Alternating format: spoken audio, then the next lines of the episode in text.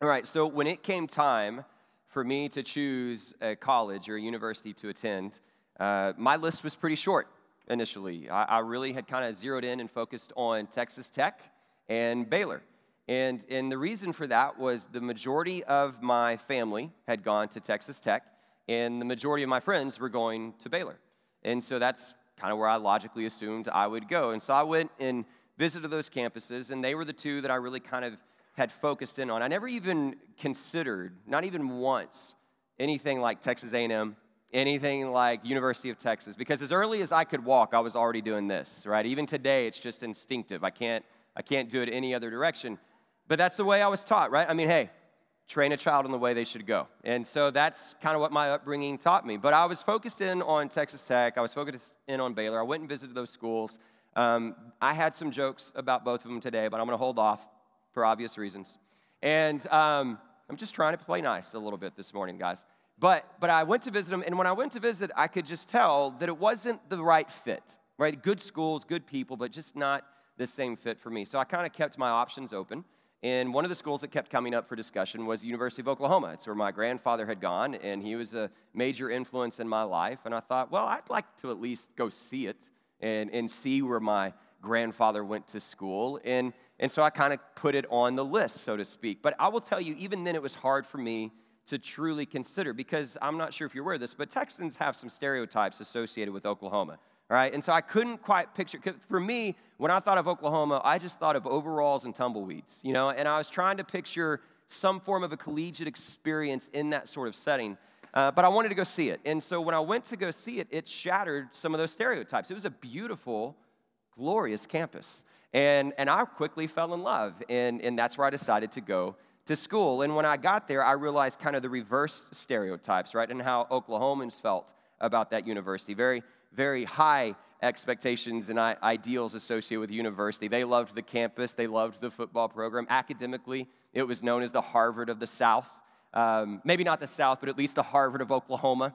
And, and so, you know, there was a lot of credibility that went with the, with the institution. And so I got in there, and I think the biggest hesitation that my family felt was the opportunities I was going to have to, to make friends because I didn't know anybody.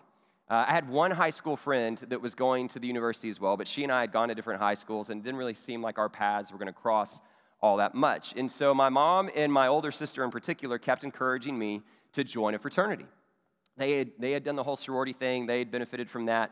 Um, but, but there was a stereotype that was associated with fraternities. And I was new in my faith. And again, I kind of was like, I, I don't know if that's going to be a good fit for me. And uh, so I wasn't really open to it. But I remember the first time I moved in, first week in there, uh, some friends, or not friends, some new guys that I had met on, on my floor were going to a cookout for Campus Crusade for Christ.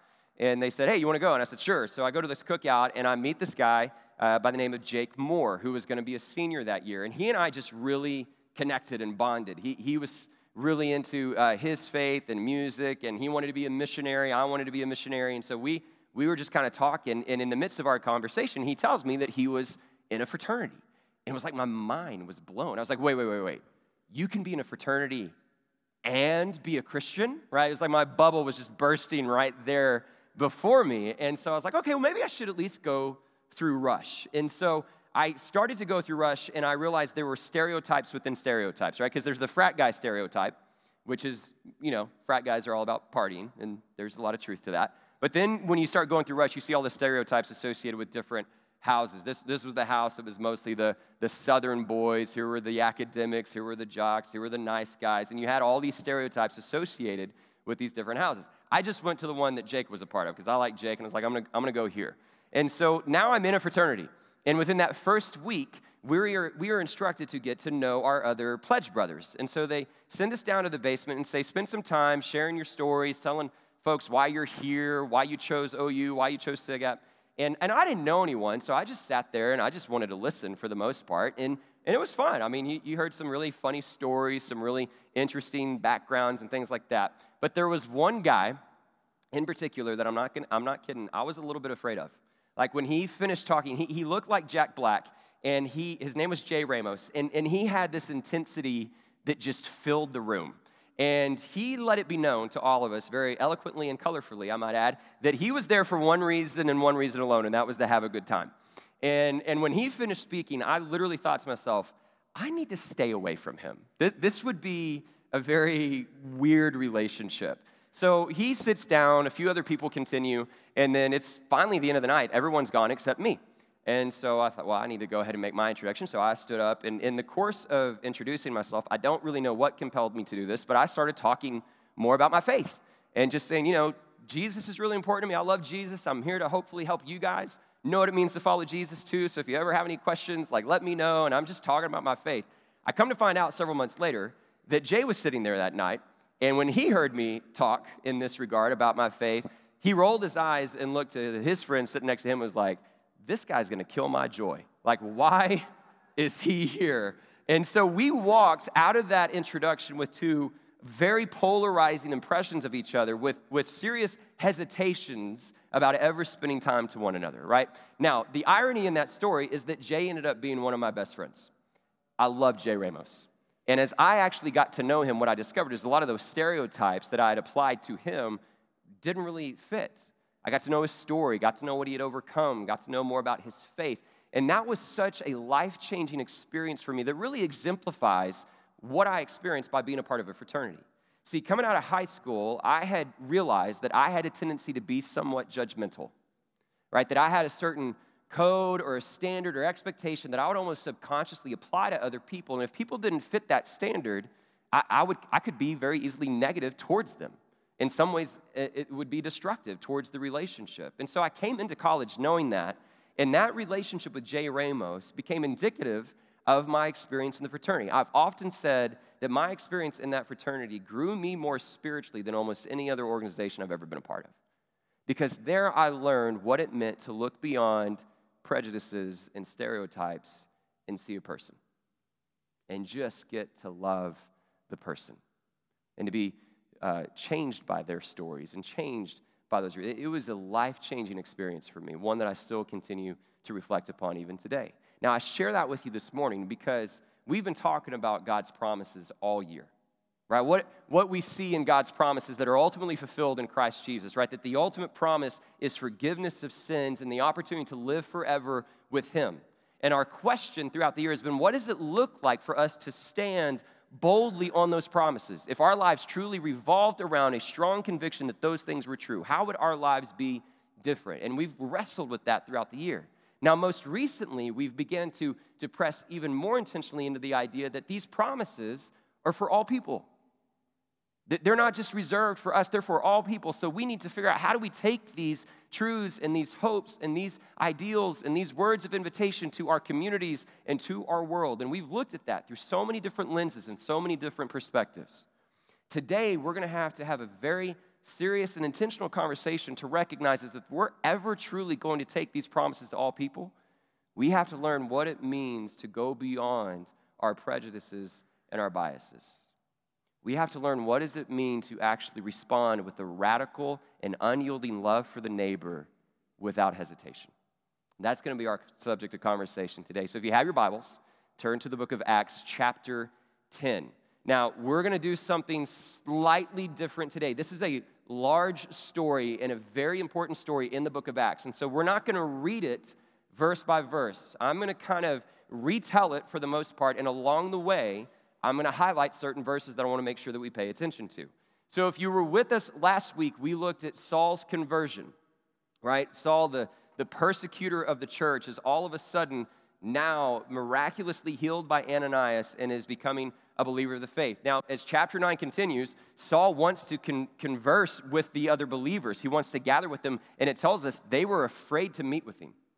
Right? There, all the stereotypes all the, the prejudices associated with, with, with Saul prevented them from meeting with him. They were just like Ananias. They were, they were unsure if that was a good idea. And so there's this beautiful snippet in the scriptures that says, But Barnabas took him in. Right? Barnabas looked beyond the stereotypes, looked beyond the prejudices, and received him with grace and love and took him in and took him to the apostles. And we're told in chapter 9 the apostles were unafraid right? They, they were willing to meet with him. And I, and I think that's such a great juxtaposition that the, the believers were hesitant but the, the apostles were not. And just this fearlessness that existed with the apostles is so compelling. And so Saul's trying to get his footing, but there's several threats upon his life. And so ultimately, he decides to go back to Tarsus. And that's his hometown, right? So he goes back and he kind of fades from the story, right? He, he kind of fades into the background for the next couple of chapters, and Peter reemerges as the central figure in the book of Acts. And what we see with Peter is that he's traveling around the countryside. He's continuing to preach, he's continuing to heal. And then we're told of this faithful disciple in Joppa named Tabitha, right? This God fearing woman who unfortunately uh, grows ill and passes away. And so there's this grieving that's taking place in Joppa. And so they send for Peter, and Peter shows up, and they, they take him into Tabitha's room, and he kneels by her bed, and he prays, and he actually provides this miracle where God resurrects her back from death. Right? It begins to sound just like some of the things that Jesus did in his ministry. And so news of this spreads all over Joppa. And they are amazed. And so they ask Peter to stay with them. And so, so Peter is now in Joppa staying with a man by the name of Simon the Tanner. Okay?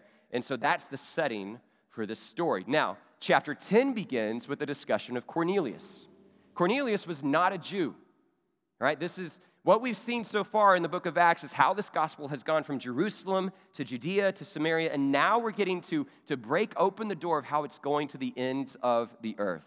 And so we have this non Jewish man by the name of Cornelius who is described as a God-fearer, who, who one eh, who prays regularly, who gives to the poor. And so there's this vision that Cornelius has right? In, in this, this vision, this angel says, We've heard your prayers, we've seen your generosity, so send for a man by the name of Simon, who they call Peter. And so Cornelius comes out of this vision and he gathers his, his friends, his followers around him, and he sends three men. He says, Y'all need to go find this man by the name of Simon Peter. And so he sends them off. Well, the next day, okay, so the next day, we were taken back to Joppa. And here's Peter, and it's around lunchtime and he's hungry and he goes up onto the roof to pray.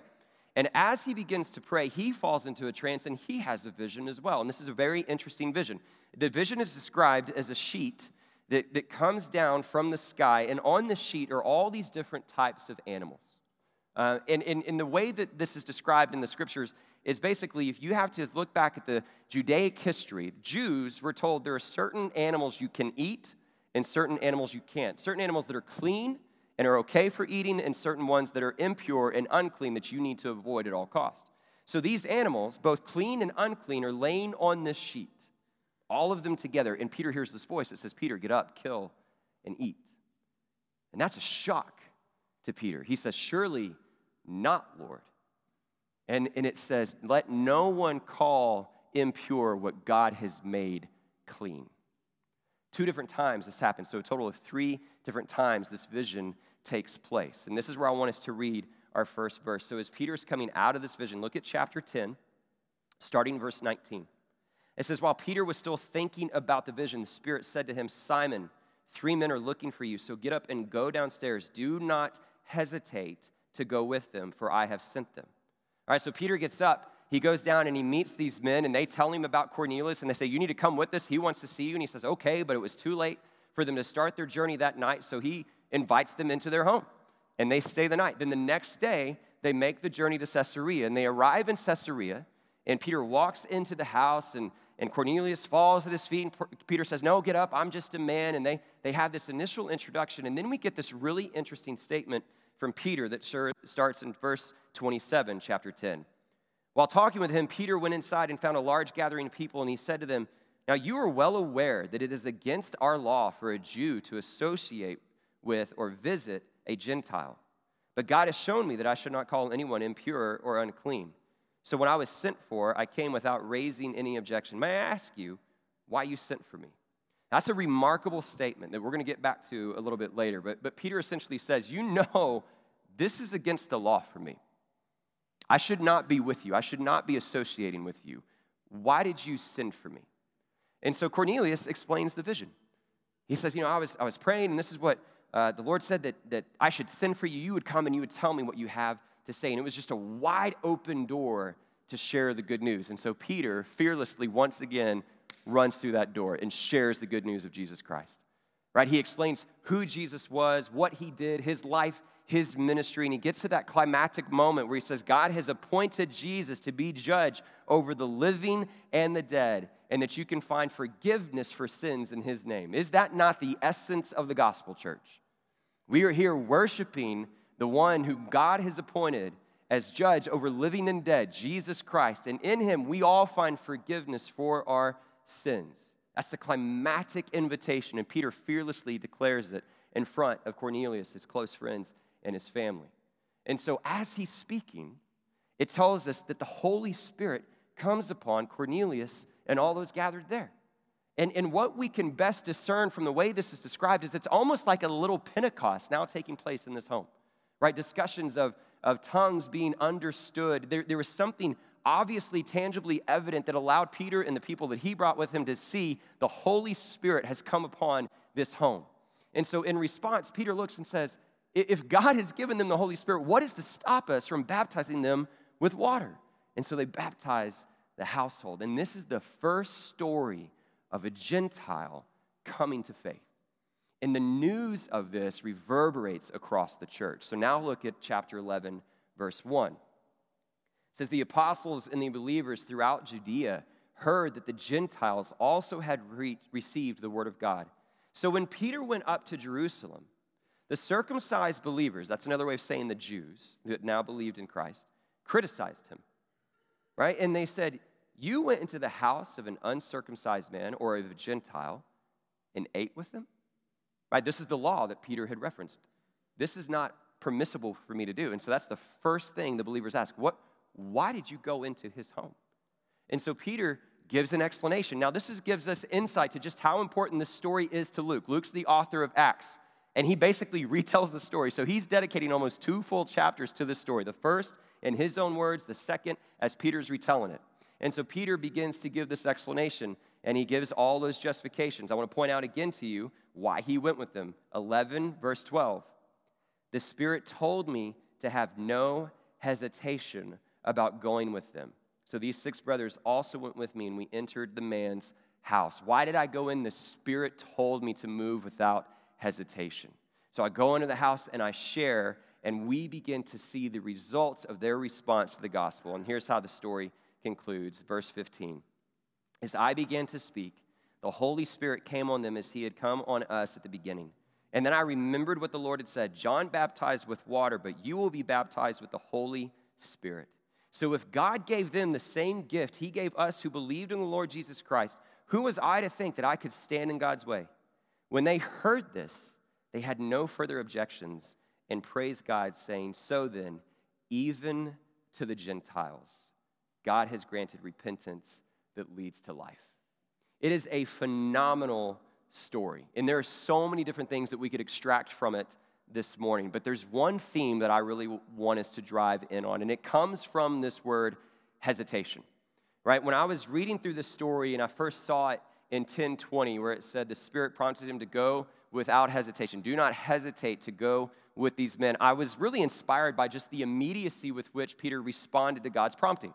Right? God spoke, and Peter was like, I'm, I'm going to do this. And, and so that was kind of what I was focusing on initially was just this immediate response of obedience. But the more I looked into this word, there is a much richer meaning that really helps us understand the context of what this story really conveys. The word itself uh, is, actually means to judge, to carefully evaluate, or to distinguish between two, to criticize. So the essence of this word really is more about judgment and distinguishing between things than it is just about immediacy. So then I kind of continued to look at this a little bit and said, well, where else is this word used? And you actually find it in this story. In fact, in 11:2, it tells us that when the believers criticized him, it's the same word, right? It's this idea of, of critical evaluation. And then if you just expand your scope a little bit further, and you get to Acts chapter 15, you see the word again, but with a slightly different translation. You don't have to turn there, but in Acts 15, it's the same subject. It's this question of the gospel moving amongst the Gentiles. And now, this time, Paul is the one giving the explanation. Paul's the one giving the defense. And he says in verse 9, God did not discriminate between us and them, for he purified their hearts by faith. It's the same word, discriminate. and it's the way it's translated in James chapter 2. And that letter, there's, a, there's instructions to the church about how you treat the rich and the poor.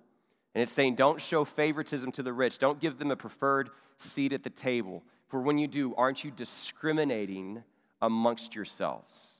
That's the word.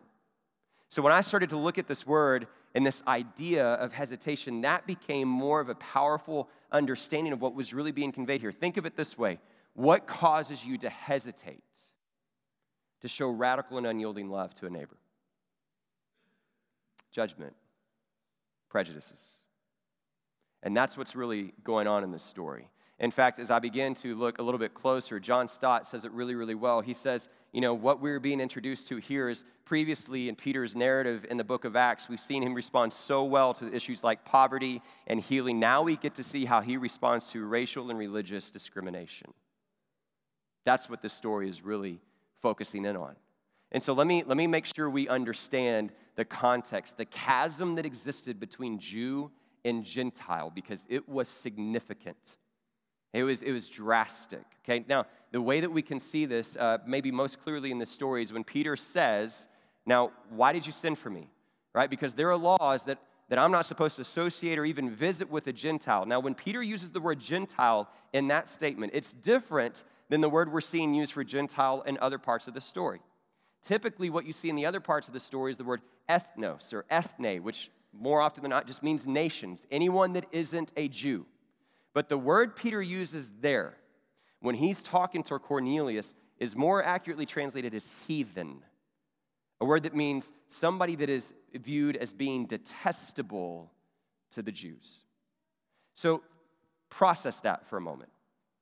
What, what Peter just said to Cornelius was, We have laws against me being here with you because you and your people are seen as detestable to us. That's what he just said. Can you imagine being in a situation, conveying that and saying that? Right? And so, how did they get there? Let, us be very clear. The Old Testament did not support that sort of alienation of the Gentiles. Right? You can go throughout the Old Testament and see instructions as early as Abraham, the call of Abraham to go into a country and a land that I will show you, and you will be a blessing to all nations. You see it at prayers for the temple. You see it in the prophets that God is going to use his people to be a light to the Gentiles. It was always God's plan to include them.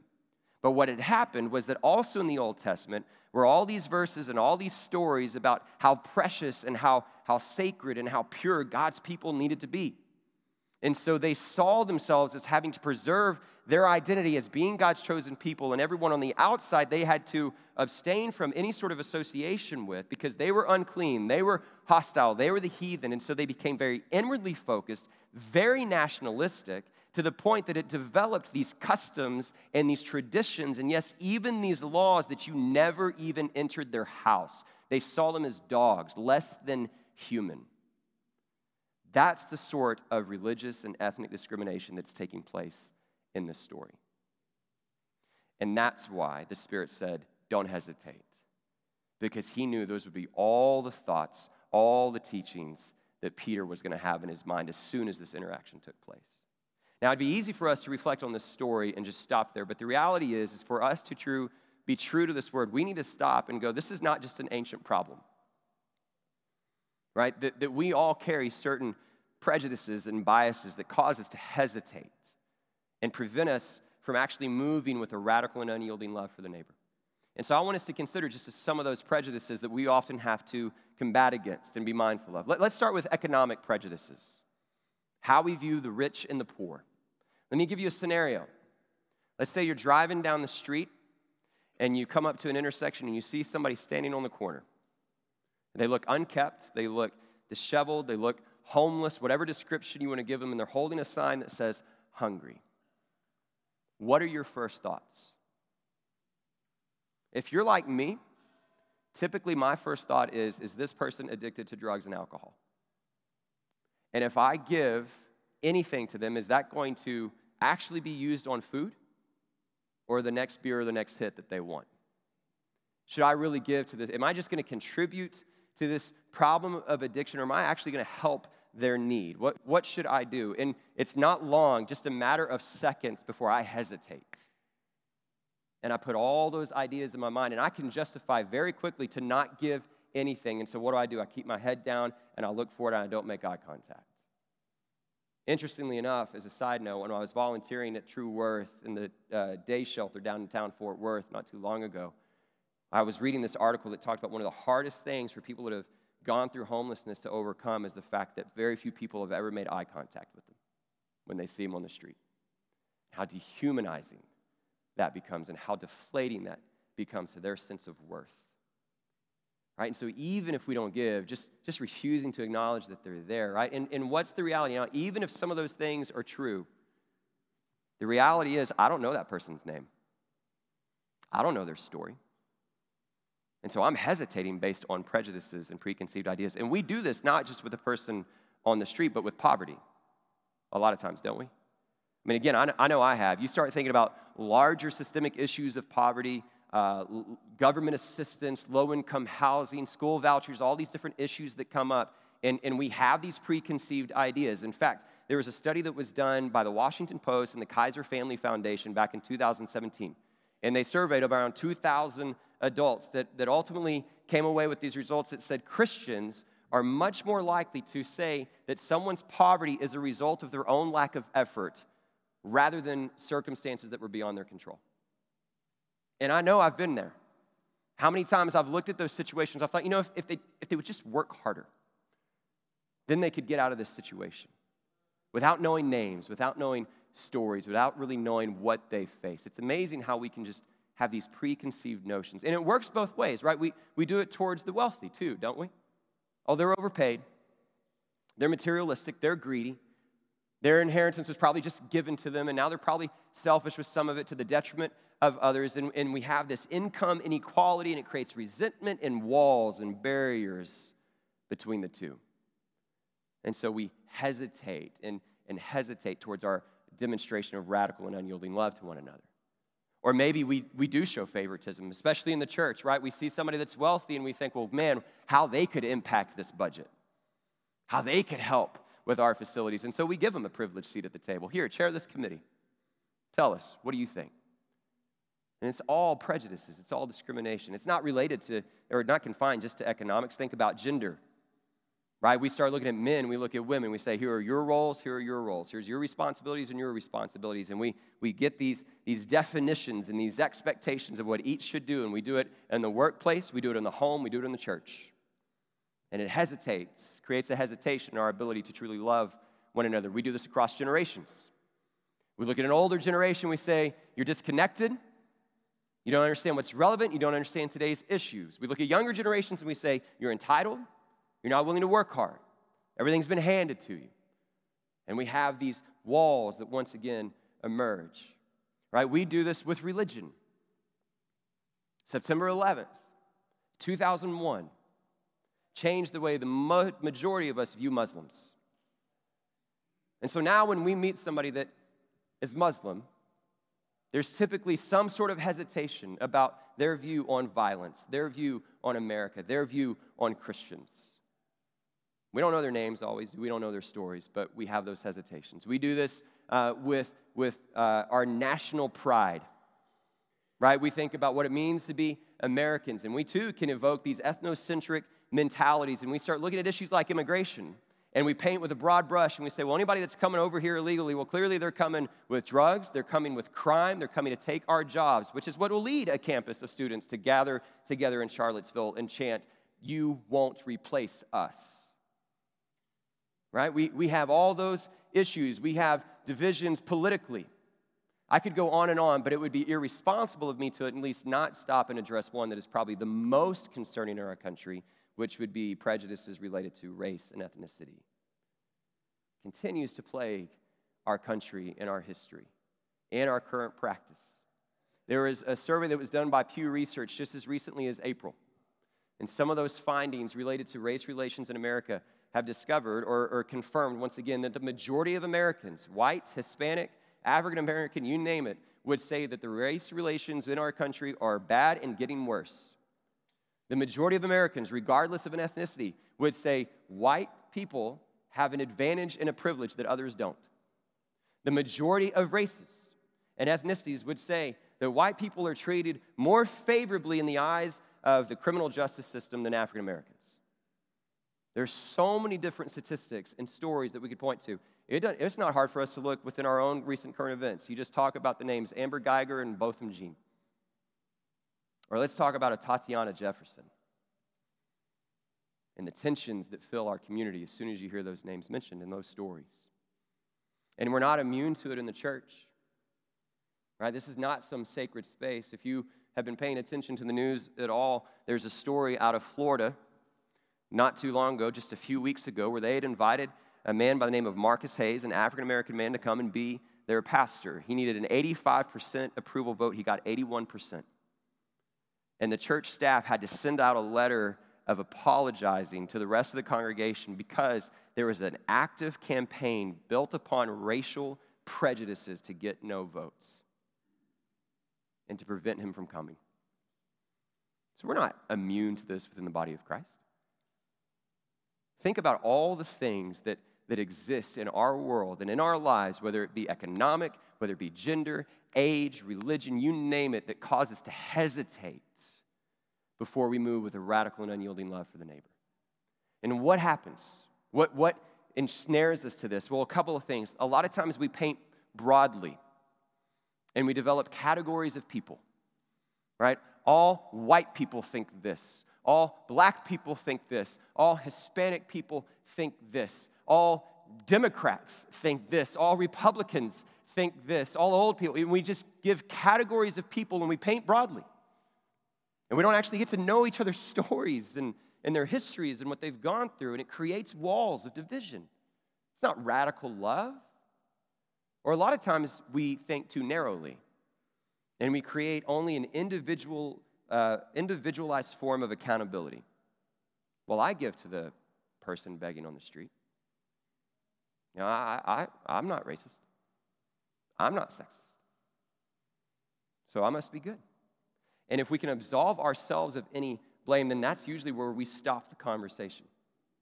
And we miss the opportunity to have the much more necessary and much harder conversation about not just our own personal response, but systemic and institutional perpetrators of prejudice. Think about Peter. Peter was taught this. It's not like they introduced it and he had a chance to think critically, well, should we, should we not enter their home? this was what he grew up hearing. Laws were in place keeping him out of homes of Gentiles. It is, it is one thing for us to consider our own personal response, it's a whole nother to think about it institutionally. There was an article that came out in The Athletic, not, or er, not The Athletic, that's a sports one, sorry. The Atlantic. And it hit on this. And this was really pointed, it was, it was directed towards Southern Baptists. He said it's one thing to aim to purge a man's heart of ill will towards his black or white brothers in Christ. It's quite another to try to rectify the after effects of 250 years of slavery and the decades of Jim Crow that followed. For Southern Baptists, it's ironic to embrace the former but ignore the latter for a simple reason their denomination helped define the history of American racism. I'll be honest, that's a much harder conversation to have, and one that I feel very ill equipped to know how to navigate but I know it's necessary. It's not enough for us just to go, well, here's my personal response. We have to look out and see systemic issues that are contributing to poverty, contributing to sexism, to racism, and all these different issues that create these barriers in these walls. And a lot of times we just grow silent, which is the other problem, right? We, we grow silent because we think, well, it's not a big deal, and I don't want to create controversy, and so I'm just going to leave it alone. We don't challenge the status quo. Do you understand how courageous it was for Peter to challenge the status quo by going to this man's house? How remarkable that was.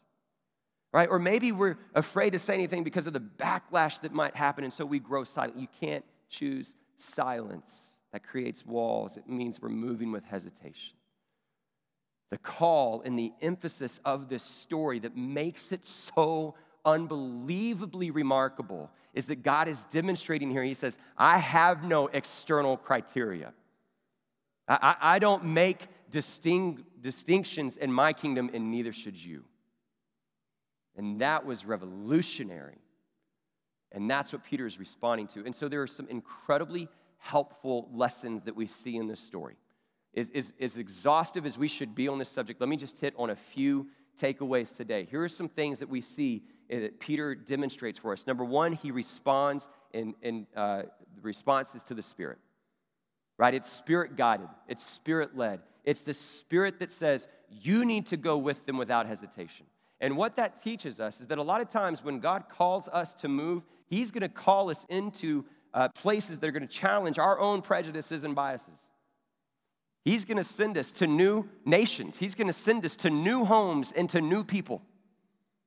That's where he typically sends us. And when he sends us, it's not just for the benefit of the person we're seeing, sometimes it's for our own benefit as well.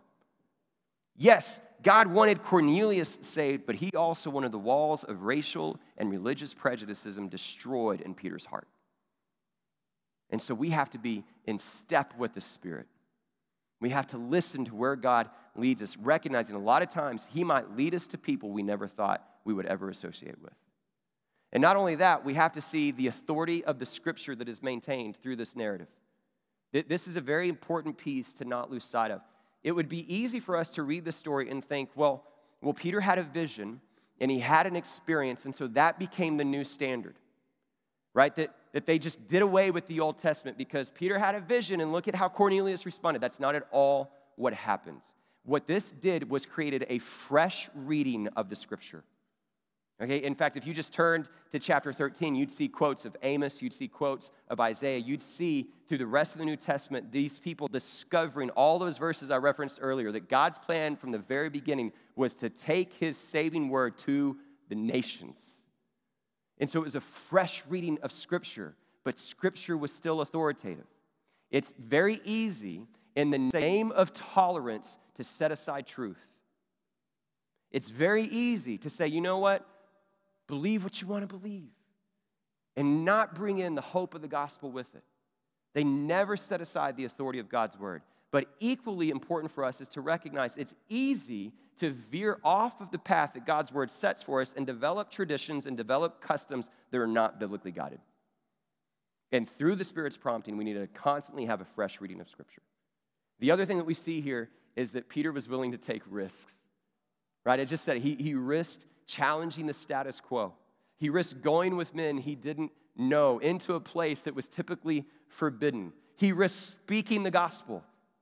Time and time again, we see whether it's people that could imprison him, people that are from a totally different culture and walk of life, he never chooses silence. He always says, This is the message. God has appointed Jesus Christ to be judge over living and the dead. He has given you an opportunity for repentance and forgiveness of sins. Peter never chooses silence and he always shares the message. He didn't know how Cornelius was going to respond.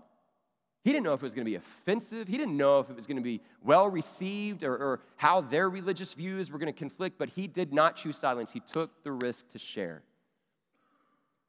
And he also took the risk to step into things that were beyond their customs and their traditions to step into new barriers, into new areas and, and places that typically he would not go. And so we see all this boldness from Peter, and he was willing to risk. But here to me is the main takeaway for us today.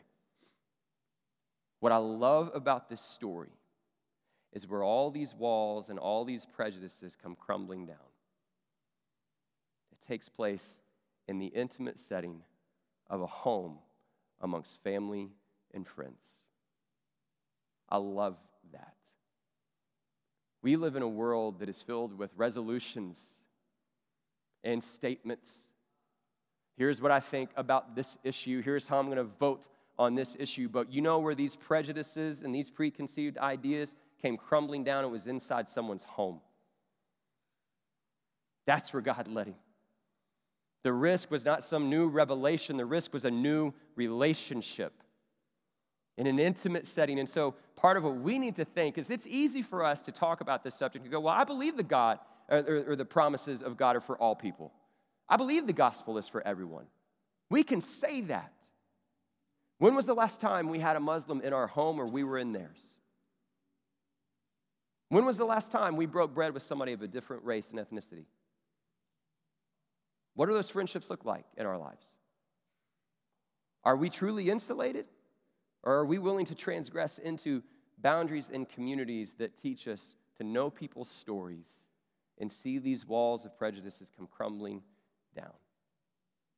Those things take place not on social media, not in some act of resolution or statement, but in the intimate spaces of someone's home where you can look them eye to eye and hear their story and show them a radical and unyielding love from Jesus Christ.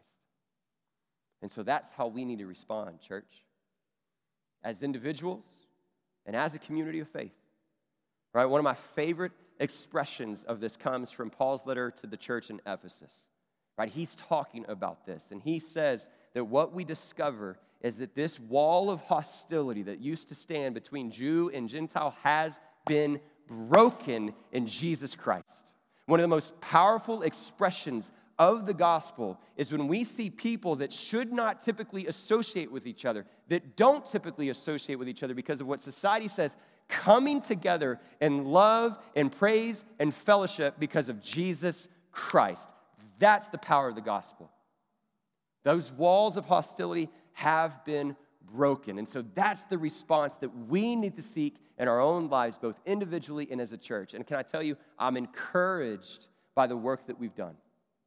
I'm encouraged by a church that has ministries in different areas and neighborhoods and relationships that are forming. But can I tell you, the work is not complete.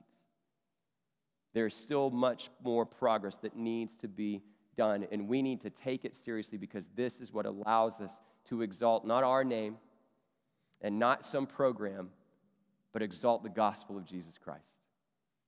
And so I want you to reflect personally and think what is it that is causing any sort of hesitation within me to show radical and unyielding love to another.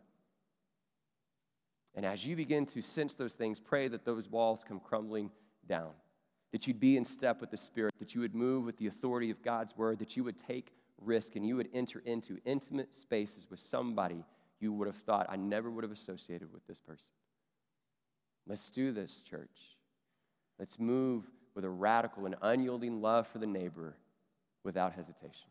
Let's pray. Father in heaven, we love you so much. God, we, we love you because we know that the love you have called us to, to demonstrate to others, is one that you have fully revealed in Christ. And that we have been recipients of a grace and a mercy that we didn't deserve. God, that it has opened our eyes to what it means to truly love the other and so, God, I would just pray that if there is anything within uh, this church or within anyone that's gathered here today, God, that we hold as prejudices or stereotypes or barriers, God, that causes hesitation in our lives to demonstrate the love that you've called us to, God, we pray that those walls would be destroyed today through the name of Jesus Christ. God, that as a church family and as individuals, we would be able to go and to move without hesitation in a way that brings you glory, that brings you honor and points people to the hope that we have in Christ Jesus.